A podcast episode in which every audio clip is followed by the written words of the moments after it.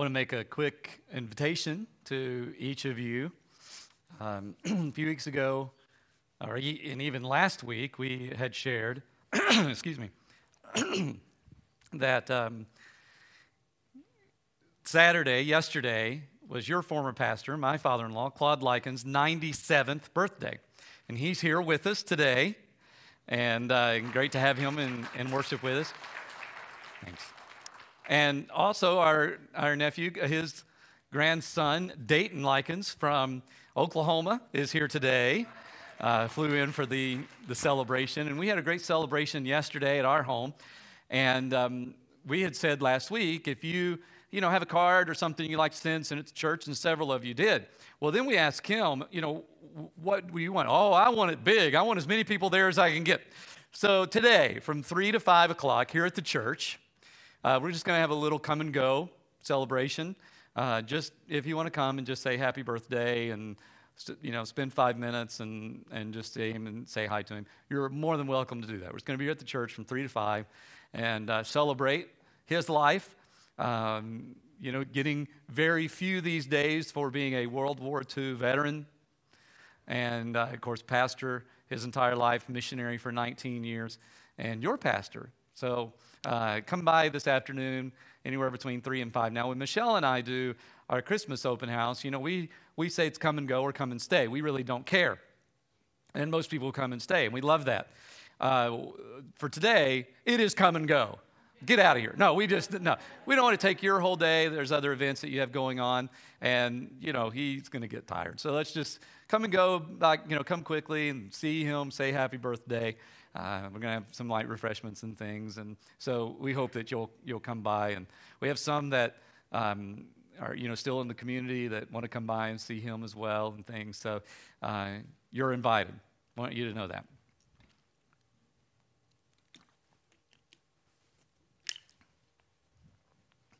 In the Bible and throughout life, there we've seen many portraits, many pictures of Jesus Christ.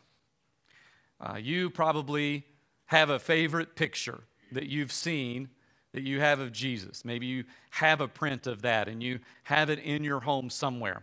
I know growing up, my mom and dad had one of Jesus laughing, and I thought that was the coolest picture, you know, of, of our Lord laughing. And uh, but there are some that we all would recognize as being popular, you know, important portraits of Jesus Christ we just celebrate. For example, the Nativity. That would be a portrait of Jesus that all of us would recognize. And I used one, what probably the earliest one you ever saw would have been looked something like this, because it would have been maybe a picture in your children's Bible. And it looked something like that. So um, that would be one that we would say. Everybody knows that portrait. Or then there's the one that I call the church Jesus. Um, everybody knows this picture. It's been in every church. Uh, Warner Sallman painted this picture, and every church has it, um, you know, and you've seen it everywhere, right? We, and we know that Jesus did have blue eyes and sandy blonde hair. So that's a great representation. You know, um, I like that one. You know, I love the image of Jesus carrying the lamb. You know, I think that's an important picture that all of us, you know, straight from Scripture and, and Him being the good shepherd. Um, I love the picture when Jesus takes a little boy's lunchbox and he feeds thousands, more than 5,000 people, and uh, on that hillside that day. Probably one that all of us like is Jesus walking on the water, right? We, we like the image of, of that, the faith that it took for Peter to get out of the boat and walk to Jesus. And then this is probably the most popular picture we see all the time Jesus knocking at the door, right? And, and I don't know, you've probably learned this, but you know, the, if you look the door going around the other side, it's in the shape of a heart, and there's no handle on the door, so you can't get in. You have to let him in. Yeah, you knew this, right? All right, so there's that one. Yeah, it's super popular, and, um, and all of us know, know that one. Um, of course, Jesus on the cross. Um, that's an image that all of us see. We many different portraits of that uh, bursting from the tomb. this is funny. That's not really bursting, but it's a good picture, you know, so I like it. Uh, coming from the tomb, you know, we, we like that picture. Um, I like the, you know, we've done this this morning. I like the picture of Jesus breaking bread.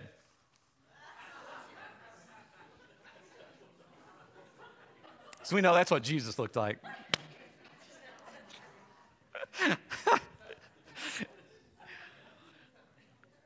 love that picture for a second.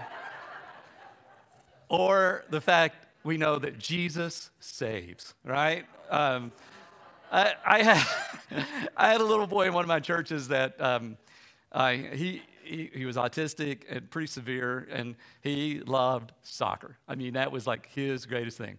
And his parents bought him that shirt Jesus saves, you know. And yes, he does. He saves. And, uh, and so if that's the way you can remember it, then that's fine. I don't care, you know. Um, there is one portrait of Jesus Christ that most of us, um, it's hard to, to imagine. It doesn't fit the other portraits that we have of Jesus. It just seems out of place. When we read this in the Bible and we see what's happening in the life of Jesus at this time, and it was during his last week on this earth. He's come into Jerusalem. It's between Palm Sunday and Good Friday. It's that last week. And that is a picture, a portrait that we find in John chapter 2, verses 13 through 15. Jesus with a whip. Jesus with a whip. The title of this sermon is called Deliberate Actions, and you'll understand what I mean by that in a moment. Let me read to you from John's Gospel, chapter 2, verse 13 through 15. When it was almost time for the Jewish Passover, Jesus went up to Jerusalem in the temple courts. He found people selling cattle, sheep, and doves, and others sitting at tables exchanging money. So he made a whip out of cords. And he drove all the temple courts, drove out, uh, drove from, I'm sorry, and drove all from the temple courts, both sheep and cattle. He scattered the coins of the money changers and overturned their tables.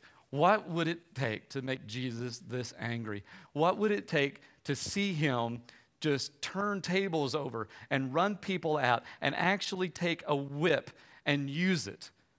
What would it take? Well, it was a deliberate action on Jesus' part, and I believe we need to have that same deliberate action. Well, let's look first at a little bit of history. Let's look at what the church was supposed to be doing during that time. Now, this was in the temple, so basically the church, okay? The place where the people of God would come and worship. And I'm going to say this a couple of times. The job of the church that day has not changed in that their job was to supply everything needed for God's people to worship, to supply everything needed for God's people to come and worship. Now, here they were getting ready to celebrate the Passover. This was the oldest celebration and feast that the Jews celebrated. Jesus would have been raised in a Jewish home in which he celebrated this Passover feast every year of his life. And he even celebrated this with his disciples, with his apostles, on that Good Friday night that we know, with sharing of the, the Lord's table, which we celebrate. So Jesus would have celebrated this. It was a custom that they did. And as they did uh, early in, when this was first established, you got to think the first time they ever celebrated this was the first Passover. During their time in Egypt, and the, the Passover um, had, had passed over, the, the death angel had passed over their homes, and uh, they celebrated that and that's where they got this instructions for how this meal should be. And every year then after, they would celebrate it in the same way. So the first few years, 40 years, they're all together. They're living in one community. And so when it came time for them to celebrate, it wasn't difficult. They, they had an easy time of getting all that was needed to celebrate together as a community this Passover feast, this Passover celebration. But as time changed, and especially as we get to the New Testament days, now people had scattered all over the land of Israel. Uh, they were living everywhere, and they would all come back to Jerusalem for this feast. So they have a, a journey. They are all traveling with their families to come back to worship this Passover meal, this Passover feast and celebration back in Jerusalem. Now you can imagine. Um, I know, you know, and I grew up and I've seen all the little, you know, stories. You know, you have those stories where you think it's amazing, you know, as an adult that you're still alive. You know, I can remember tra- traveling with my parents and, you know, I, we didn't even know what a seatbelt was. You know, I remember my dad thinking we're traveling all the way to Florida, so he actually built a bed in the back seat of our car so that my brother and I could just sleep all the way there. Um, you know, we just didn't care, I guess, didn't know any better. And, uh, but I do remember traveling, and, and for me, um, I, I didn't mind it so well. It, it, was fine. I didn't mind traveling. I made the best of it, and, but my brother hated it. And so it was a constant. Are we there yet? Are we there yet? Are we there yet? You guys are shaking your heads like, like you were that person. Or no, no, you have kids that were that person, right? I remember my brother one time was coming to see us, and, and so his little girl, she hated traveling just like him. And he said, Sarah, what I'll do is I'll set up a TV. Um, this, you know, this is years ago. So he actually set this TV, battery powered TV, and she could watch a tape, uh, videotape, VHS tape, uh, of, of her favorite show. And so um, we're, they're traveling. I bet you guys did the same thing. She kept asking, How much further is it? How much further is it? And he said, Sarah, it's two Blue's Clues. You know, you, you relate it to something they know. And she said, Well, can't you fast forward? that makes total sense, doesn't it? You know? Um, some of you have large families, and so traveling with a large family would be very difficult. Or you took maybe your family pet along with you, and that made it even more of an adventure traveling wherever it was you were going to go. But can you imagine going to Jerusalem on foot, traveling with your family, and there were certain things that you knew when we get there, I'm going to need to celebrate this Passover celebration, this Passover meal. What did they need? Well, let me just share with you. First of all, you've got to rest from your work and come together for worship. Bring to the altar two bulls, a full grown ram seven rams a year old that have nothing wrong with them, six pounds of your finest flour mixed with olive oil, four pounds of flour mixed with oil, two pounds of flour mixed with oil, and one goat. Does anybody want to head to Florida with that stuff in tow? No, none of us would want to do that. So, what does the church decide? We'll supply that for them. So, very simply, I would probably, if I, you know, lived in Nazareth or somewhere else, I would take these same things and I would go to my local synagogue and sell them to that synagogue. I would take that money, go to Jerusalem, and buy those exact same items in Jerusalem. And it was the church that provided that need because that's what you need to worship. We still have that job today. The church ought to be providing everything people need for a place to come and worship. And so that's, that's how you would do it. That's what they should have been doing. Okay? They should have been just providing those things that the church needed for worship. It's our job every week to provide the things that you need, that we need to worship. We come together, and, and we've been blessed to have a beautiful place that we can come and worship together. And in our society today, I'm so grateful and thankful for the use of technology so that people in their homes today can be able to be a part of our worship time together. Of course, there's nothing like being together, is there? We provide the, the elements for our Lord's table. We provide beautiful music, singing, as the scripture said, psalms, hymns, and spiritual songs. We provide an atmosphere that is suitable for worship. We provide everything that is needed for worship. Everything, that's what it, our job is. And that's what the church should have been doing. But that's not what the church was doing. It's not what the church was doing. When Jesus entered the synagogue that day, he saw the church selling those animals and the flour and the oil even exchanging money for those who had traveled from different regions that used maybe a different type of coin or, or different type of currency. But they were doing it in a corrupt way. You'll remember that said these seven rams, perfect rams. They, they could have nothing wrong with them at all. And they were selling these rams with blemishes. They weren't perfect. There was something wrong with them. And they were overpricing them.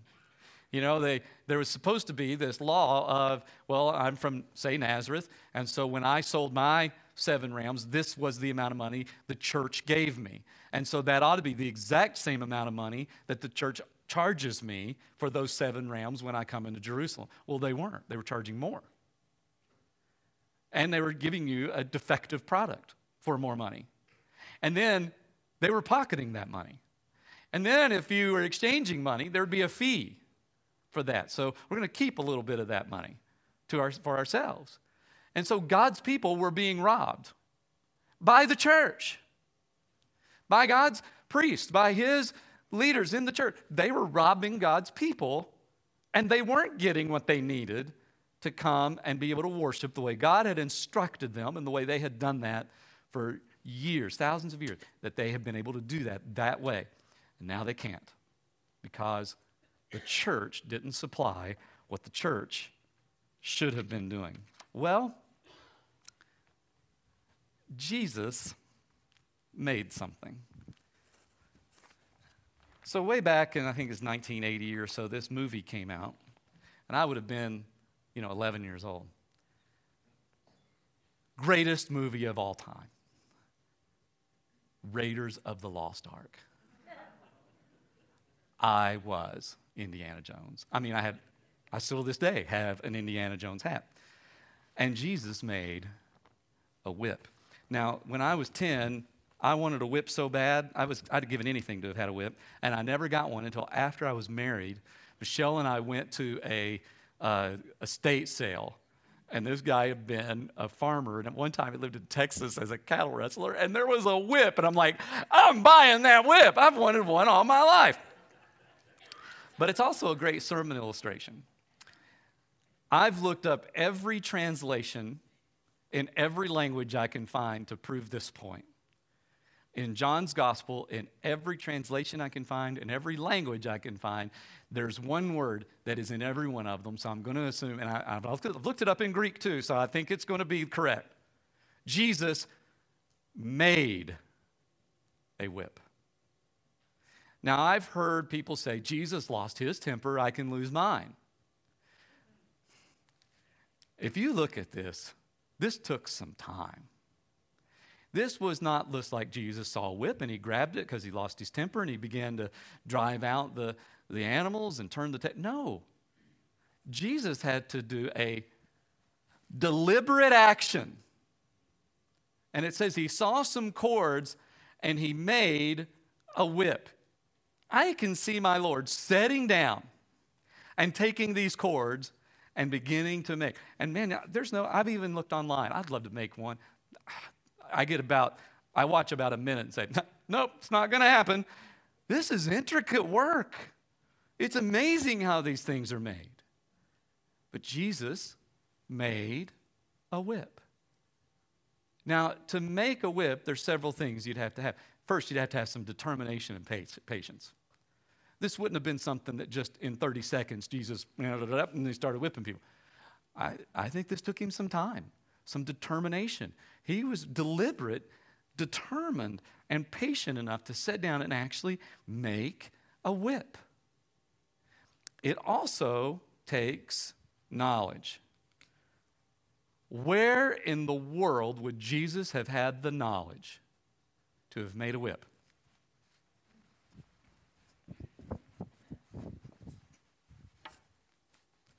Prop number two. Okay.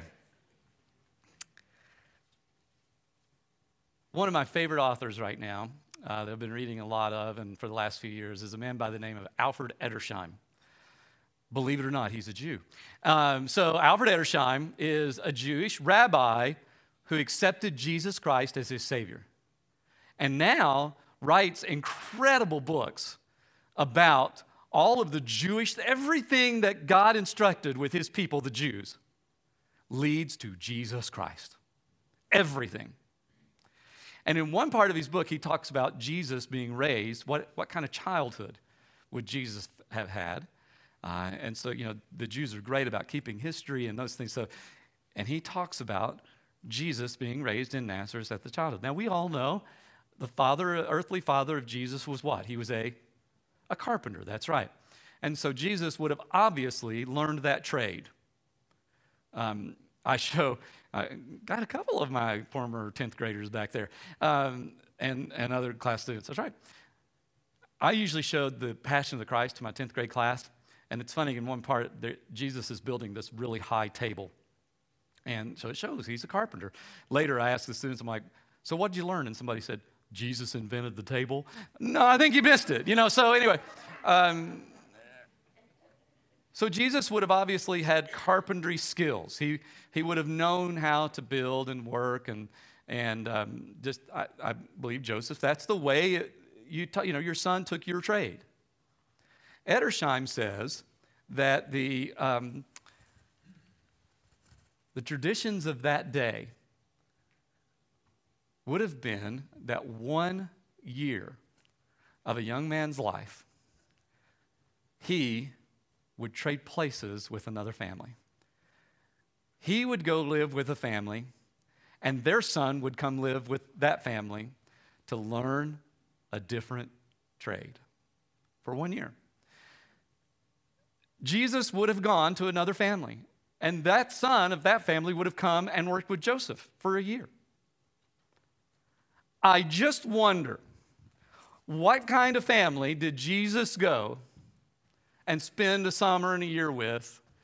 Boy, he sure talked a lot about shepherding. He sure talked a lot about sheep. And then even says, I am the good shepherd. You think maybe Jesus spent a year as a shepherd? I do. And a tool that shepherds might often learn how to make to be able to use to warn off predators and straighten up those unruly sheep is a whip. How did Jesus know how to make it? Because he had worked with the shepherds for a year. It was something he learned, it was knowledge that he had. Now, of course, he's God. But I think just in his earthly life, he learned how to make a whip. It was something that he knew. It was something that was a deliberate action. It was, he was determined. It was, he took patience and determination to make this whip. It took knowledge for him to make this whip. And Jesus deliberately sat down and began to make a whip. He didn't lose his temper. He was in control the entire time. The fruit of the Spirit, the last fruit of the Spirit that is mentioned is self control. Jesus never lost control. He knew what he was doing. It was a deliberate action because God's people were not doing what God's people were supposed to be doing.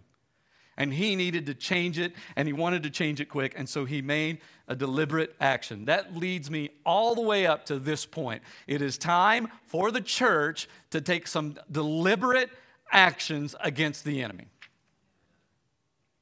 The enemy is doing everything that he can do to keep us from providing for God's people what we're supposed to provide. Think about what we as a church provide to God's people community, support, love, fellowship. Has this been a year in which the enemy has said, let's see how many of those things I can remove? I don't want the church doing what the church is supposed to be doing. Let's see how many of those things we can get rid of. And we've not been able to do. Now, fortunately, we refuse. We've taken some deliberate actions. We've made some whips. I believe we said it. Technology has been a whip that we've made to say, no, we're still going to hear a message. We're still going to fellowship. We're still going to share in the Lord's table together, whether it be in my home, in my living room, or at a church building. We made a whip because we have refused to allow the enemy to take it away. We've refused to be that early church that Jesus walked in and said, wait a minute. You're not doing what you're supposed to be doing. And it's not a fact that you're just not doing it, you're doing things that are wrong. So it's time for us to make some whips. What is the greatest whip that a church can make. Do you know this story was so important that the Holy Spirit told two gospel writers to put it in their books? So we also read this in the Gospel of Mark. In Mark chapter 11, there's one phrase that's not in John's Gospel. Mark's Gospel says this On reaching Jerusalem, Jesus entered the temple courts and began driving out those who were buying and selling there. He overturned the tables of the money changers and the benches and those selling doves and would not allow anyone to carry merchandise through the temple courts. And as he taught them, he said, and this is the part that John didn't record that Mark shares. Is it not written? My house will be called a house of prayer for all nations, but you have made it a den of robbers. Prayer is the greatest whip that we, as believers in Jesus Christ, have as a weapon to fight against the enemy. Just this week, I had a discussion um, where someone had, had shared something about, um, about prayer, and someone else replied to that saying, You know, um, I agree prayer is very important, but do, do many people say, I'll pray, and then never do? Never do any action, never put feet to it.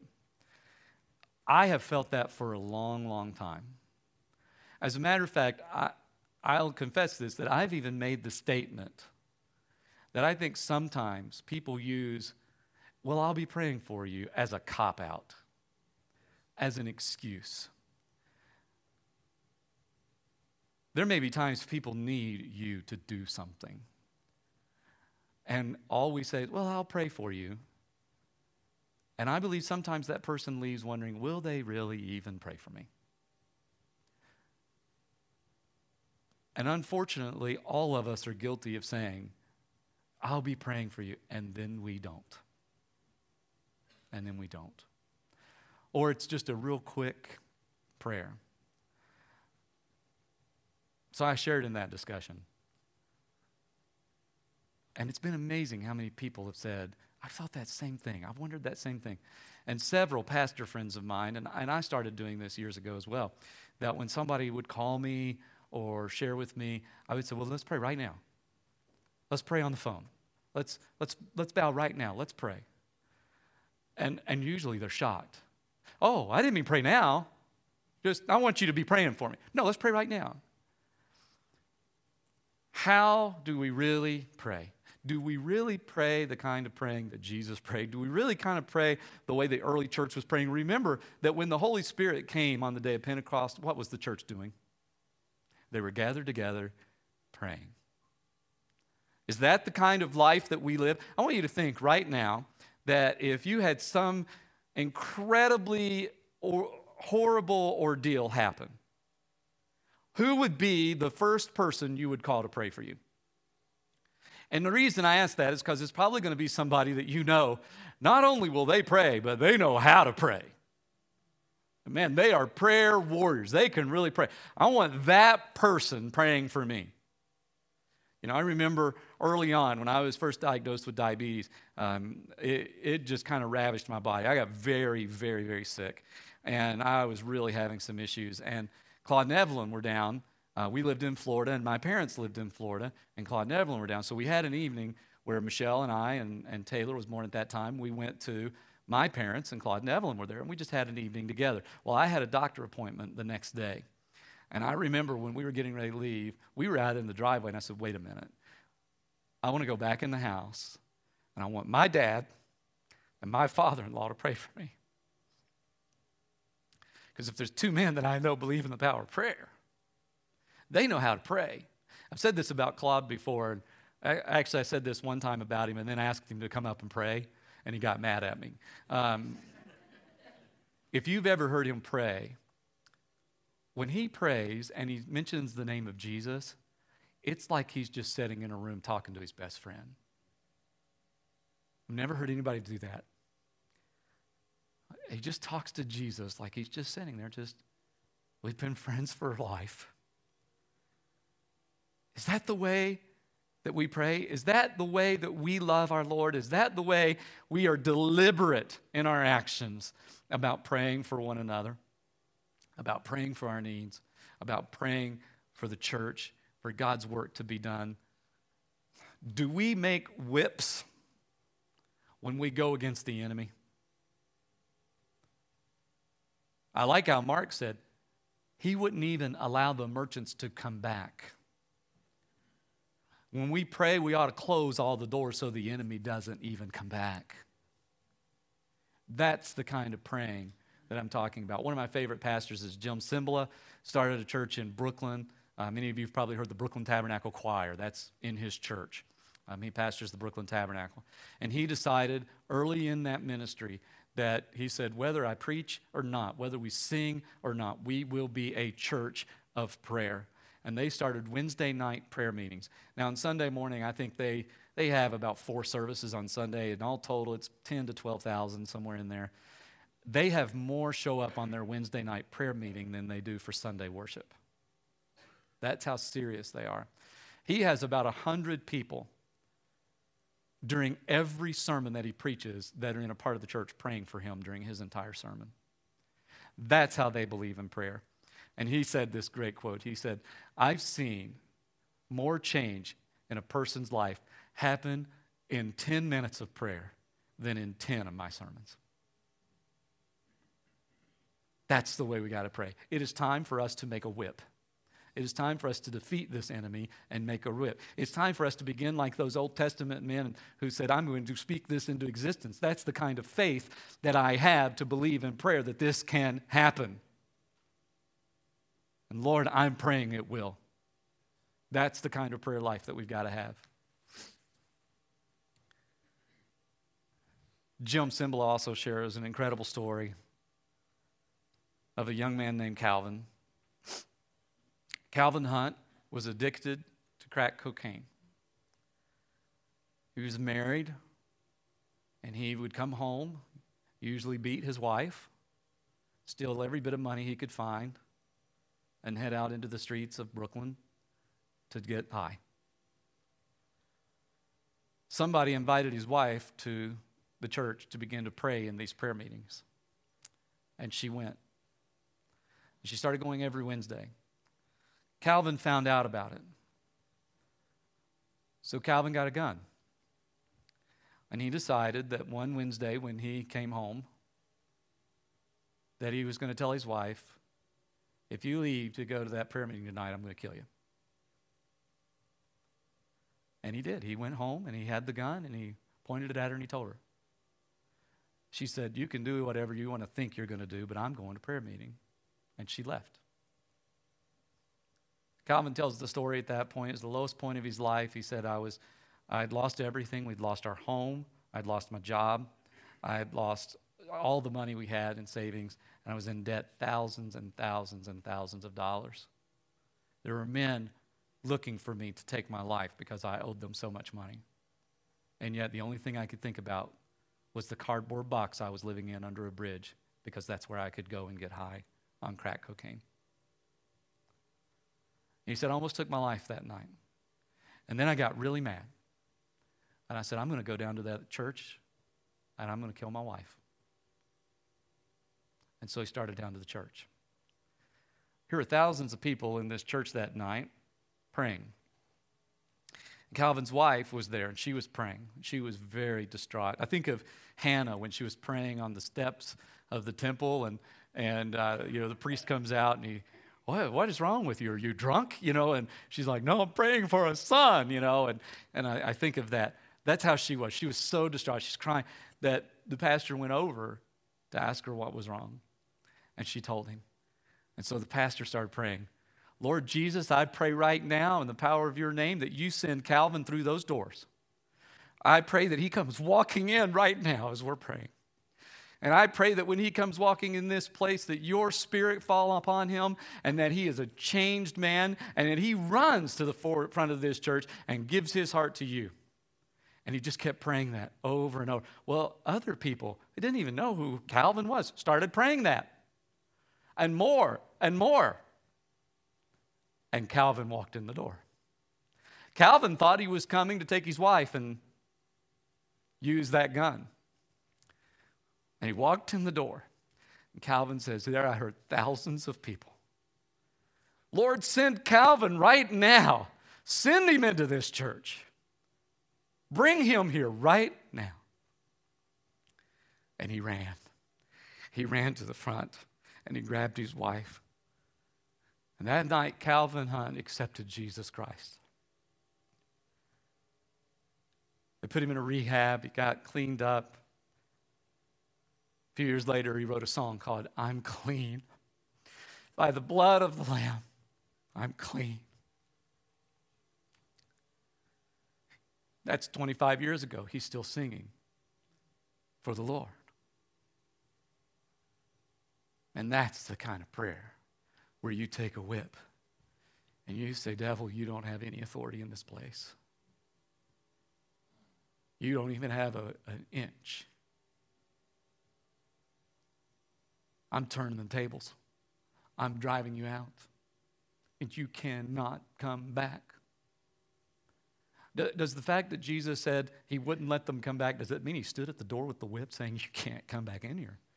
Yeah, because it's the same Jesus that says, When I'm the good shepherd, I'll lay at the gate. Not only just to keep my sheep in, but to keep anything else from getting in. That's the kind of Lord that we have. Is that the kind of prayer that we have? I ask you to think about that person that you would call. Are you the person that somebody else would call? Do you live a life that you have such an incredible prayer life that you know if somebody else was in need, they'd call me? because they trust my prayers. Are you that kind of person? Will you pray like that? What kind of prayer life? Well, how do we really, truly pray? Let's make a whip. It is time to make a whip. It is time to drive the enemy out. It is time to pray the kind of faith prayers that say, I believe this will happen. That's the kind of praying we need to have. What should the church have been doing? What should we be doing? What were they doing? what are we doing? It's time to make a whip. It's deliberate action. Lord Jesus, today,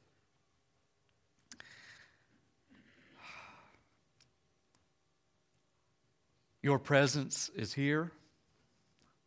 Your spirit is moving among us.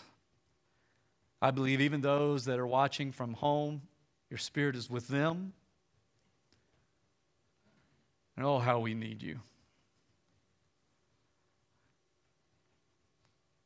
Lord, I think about just the power you had that day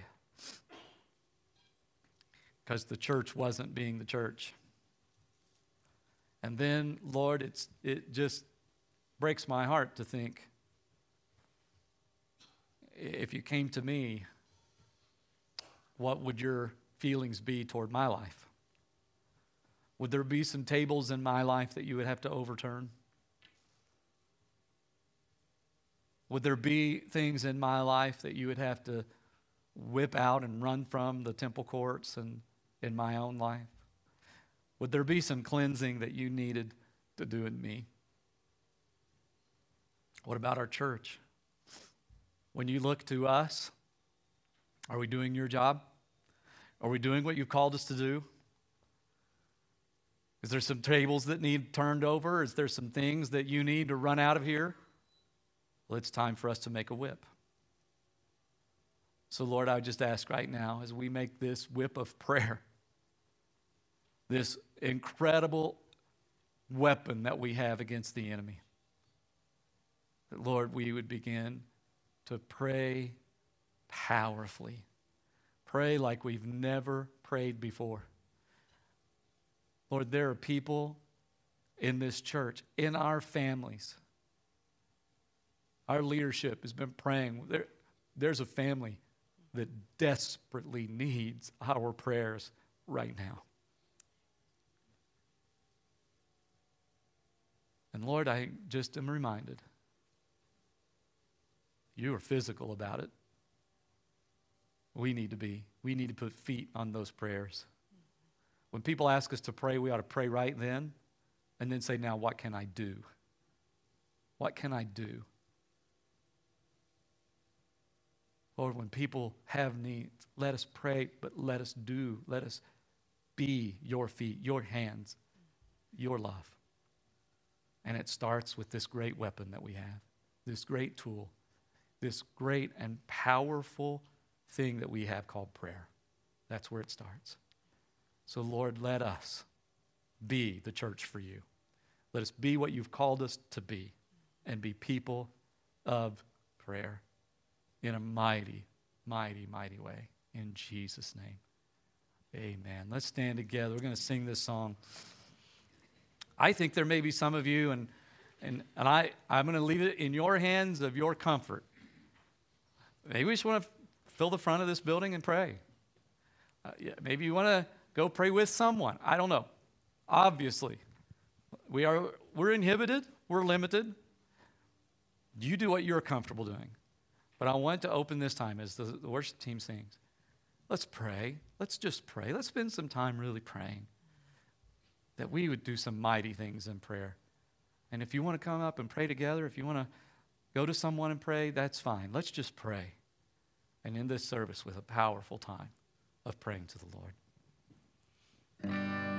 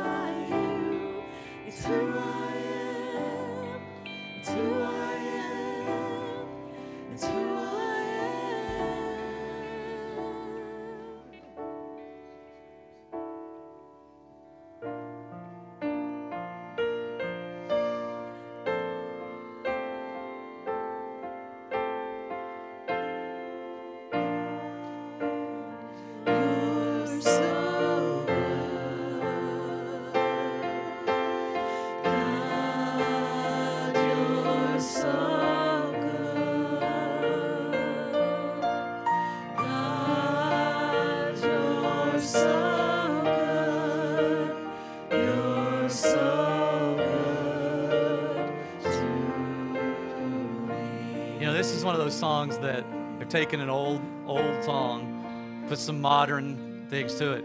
But you probably remember years and years ago, we sang it this way He answers prayer. He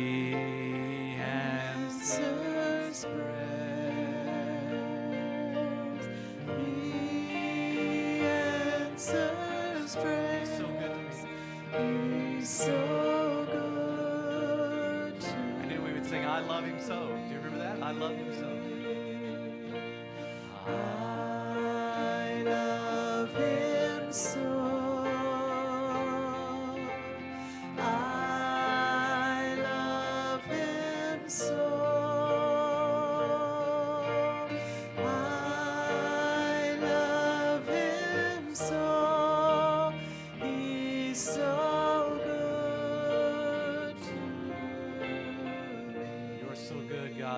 God, you're so good.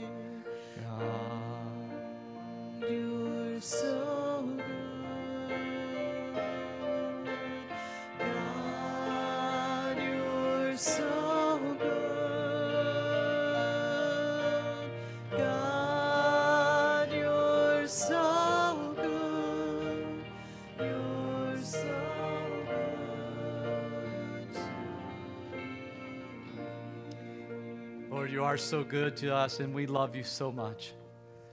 Lord, let us be people of prayer. I would pray that when people look to the people of this church, that's how they would describe us. Those people know how to pray. That even our church, it's boy, that's a praying church. More than just a slogan, more than just the nonchalant passerby, they pray. But people would have faith to say, man, that church, they know how to pray. I have confidence in their prayers. That we would be that way as individuals. And that, Lord, that enemy is going to come. He's going to try his best to do everything he can to keep the church from being about the church's business, about our work. And I pray that, Lord, we'd have a holy anger to make that whip of prayer and drive that enemy out and not allow him to come back. Lord, there are people praying, and there are people who will continue to pray. So go with us, Lord. Let us just go with that attitude of prayer. Let us keep praying and keep praying and keep praying. And Lord, we will thank you right now in advance for the answers that we're going to see to those prayers. And we ask this in Jesus' name. Amen. Amen.